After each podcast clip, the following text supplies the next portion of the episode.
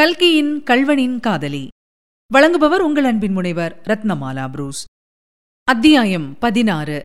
திருடன் திருடன். அன்று சாயங்காலம் கையெழுத்து மறையும் நேரத்துக்கு முத்தையன் நாணர்காட்டிலிருந்து லயன்கரை சாலைக்கு வந்தான். நேற்று மத்தியானத்துக்குப் பிறகு அவன் சாப்பிடவில்லையாதலால் கோரமான பசி அவனை வாட்டிக் கொண்டிருந்தது. உடம்பு சோர்ந்து போயிருந்தது. தள்ளாடி தள்ளாடி நடந்தான். லயன்கரைக்கு பக்கத்தில் ராஜன் வாய்க்காலுக்கு அப்பால் ஒரு வாழைத்தோட்டம் இருந்தது. அதில் வாழைக்குலைகள் தொங்கிக் கொண்டிருந்தன. முத்தையன் அங்கே சென்று ஒரு வாழைத்தாரில் சற்று சிவந்திருந்த ஒரு காயை பறித்து கடித்தான். தின்ன முடியாமல் துப்பிவிட்டான். கொஞ்ச தூரத்தில் தென்னந்தோப்புக்கு மத்தியில் ஒரு கோயிலின் ஸ்தூபி தெரிந்தது. அதற்கு அருகில் புகை கிளம்பிற்று. அங்கே ஒரு கிராமம் இருக்க வேண்டும். கிராமத்திலுள்ள வீடுகளில் இப்போது சமையல் நடந்து கொண்டிருக்க வேண்டும். இதை நினைத்தபோது முத்தையனுடைய பசி அதிகமாயிற்று. அவனை அறியாமலேயே அவனுடைய கால்கள் அந்த கிராமத்தை நோக்கி நடந்தன.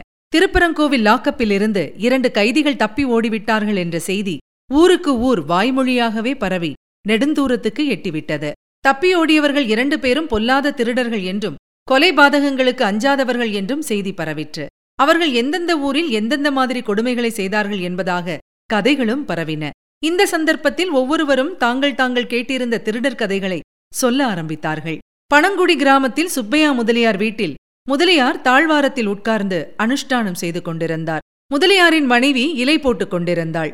அவருடைய தாயார் வயதான கிழவி முற்றத்தின் குரட்டில் படுத்துக் கொண்டிருந்தாள். கூடத்தின் மாடத்தில் மண்ணெண்ணெய் சிம்னி விளக்கு எரிந்து கொண்டிருந்தது. முதலியாரின் மகன் அந்த விளக்கின் வெளிச்சத்தில் பாடப்புத்தகத்தை பிரித்து வைத்துக்கொண்டு ராகம் போட்டு வாசித்துக் கொண்டிருந்தான். ஆகையால் பிள்ளைகளே பல நாள் திருடன் ஒரு நாள் அகப்படுவான் என்று பையன் பாடத்தை முடித்தான். அந்த சமயம் பார்த்து வாசலிலே நாய் குறைத்தது முதலியார் தமது மனைவியை கூப்பிட்டு ஏய் கொல்லை கதவை பார்த்து தாளிட்டாயா? ஊரெல்லாம் திருட்டு பயமா இருக்கிறது. திருப்பரங்கோயில் ஜெயிலிலிருந்து இரண்டு பக்கா திருடர்கள் தப்பி ஓடிப் போயிருக்கிறார்களாம் என்றார். திருடன் வந்தால் வரட்டும். இங்கே என்னத்தை கொண்டு போவான்? கை கொலுசை கூடத்தான் வாய்தா பணத்துக்கு விற்றாய் விட்டதே என்றாள் அவர் மனைவி. அச்சமயம் வாசற்கதவை தட்டும் சத்தம் கேட்டது. எல்லோரும் திடுக்கிட்டார்கள். மறுபடியும் அந்த சத்தம் முதலியார் யாரது? என்று இறைந்தார். நான் தான் நான் தான் என்றால் யார்? நான் தான் என்றால் நான் தான் கதவை திறங்க ஐயா. யாரடா அவன்? அவ்வளவு திமிராக பேசுகிறது? என்று சொல்லிக் கொண்டு முதலியார் எழுந்திருந்தார். குரட்டில் படுத்திருந்த கிழவி தூக்கி வாரி போட்டுக்கொண்டு எழுந்து இந்தாடாப்பா சுப்பையா நீ போவாதே சொல்லிட்டேன். அதெல்லாம் நீ போகவே கூடாது என்று வழிமறித்தாள். முதலியார் அதை பொருட்படுத்தாமல் திமிரிக் கொண்டு போனார். கிழவி சட்டென்று கூடத்துக்குப் போய் அங்கிருந்த சிம்னி விளக்கை எடுத்துக்கொண்டு முதலியாரை பின்தொடர்ந்தாள். முதலியார் கதவை திறந்து யாரடாது என்றார். ரொம்ப பசிக்கிறது ஐயா. கொஞ்சம் சாதம் போடுவீர்களா? என்றான் வாசலில் நின்ற முத்தையன். அவன் பேச்சு ரொம்பவும் ஈனஸ்வரத்தில் இருந்தது. அவன் அப்படி சொன்னானோ இல்லையோ பின்னால் சிம்னி விளக்குடன் வந்து கொண்டிருந்த கிழவி ஐயோ திருடன் திருடன்! என்று கூவிக்கொண்டே விளக்கை கீழே போட்டாள். விளக்கு அணைந்தது இருள் சூழ்ந்தது. திருடன் திருடன் என்று அந்த கிழவி போட்ட கூச்சலுக்கு நாலா பக்கங்களிலிருந்தும் எதிரொலி கிளம்பியது. அடுத்த வீடு அண்டை வீடு எதிர் வீடுகளில் திருடன் திருடன் என்ற ஒலி எழுந்தது. அது வீடு வீடாக பரவி கிராமத்தின் கடைசி வீடு வரையில் சென்றது. திருடன் திருடன் என்று கூவிக்கொண்டே சிலர் வீட்டுக் கதவை அவசரமாய் தாழ்பால் போட்டார்கள். வேறு சில தீர புருஷர்கள் வீட்டை விட்டு வெளியே கிளம்பி ஓடி வந்தார்கள். அவரவர்களும் கையில் அகப்பட்டதை தடி உலக்கை அரிவாள் மண்வெட்டி இப்படி கிடைத்ததை எடுத்துக்கொண்டு வந்தார்கள். விளக்கு அணைந்ததோ இல்லையோ? சுப்பையா முதலியார் சட்டென்று உள்ளே புகுந்து கதவை படார் என்று சாத்தி தாழ்பால் போட்டுவிட்டார். முத்தையன் ஒரு நிமிஷம் திகைத்துப் போய் நின்றான். அப்புறம் கிராமத்தாரெல்லாம் கூச்சல் போட்டுக்கொண்டு ஓடி வருவதை பார்த்து இனி அங்கு நிற்பது அபாயம் என்று அறிந்து ஓடத் தொடங்கினான்.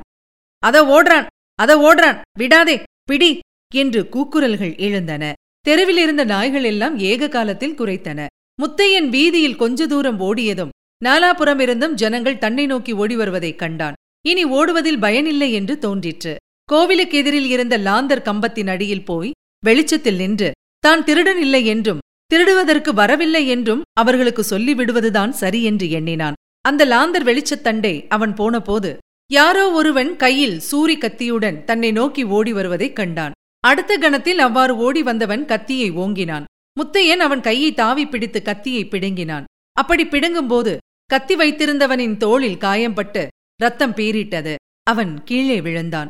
முத்தையனுடைய கையிலே இப்போது கத்தி இருந்தது. அதில் ரத்தம் தோய்ந்திருந்தது. முத்தையனுடைய கையிலும் துணியிலும் கூட இரத்தம். லாந்தர் வெளிச்சத்தில் முத்தையன் இதையெல்லாம் பார்த்தான். அவன் முகம் ஒரு நொடியில் பயங்கரமாக மாறிற்று. கண்கள் திரு திருவென்று விழித்தன. பற்கள் நர நரவென்று சப்தித்தன. இரத்த வெறி என்பது இதுதான் போலும். அதற்குள்ளே கிராமத்தார் அநேகர் கையும் தடியுமாக அவனை அங்கு வந்து சூழ்ந்தார்கள். முத்தையன் சூரி கத்தியை தூக்கி காட்டி வாருங்களடா என்று ஒரு கர்ஜனை செய்து பல்லை கடித்தான். வந்தவர்கள் அவனுடைய பயங்கர தோற்றத்தை பார்த்தார்கள். ரத்தம் தோய்ந்த கத்தியை பார்த்தார்கள். கீழே காயம்பட்டு கிடந்தவனையும் பார்த்தார்கள். ஒருவன் ஐயோ! என்று கூச்சலிட்டுக் கொண்டு திரும்பி ஓடினான். அவ்வளவுதான். எல்லாரும் நாலாபுறமும் சிதறி ஓடத் தொடங்கினார்கள். முத்தையன் பயங்கரமாக கூச்சலிட்டுக் கொண்டு அவர்களை துரத்தத் தொடங்கினான். இதுவரை நீங்கள் கேட்டது கல்கியின் கல்வனின் காதலி. வழங்கியவர் உங்கள் அன்பின் முனைவர் ரத்னமாலா புரூஸ். மீண்டும் அடுத்த அத்தியாயத்தில் சந்திக்கலாம். தொடர்ந்து இணைந்திருங்கள். இது உங்கள் தமிழோசை எஃப்எம். இதெட்டு திக்கும் எதிரொலிக்கட்டும்.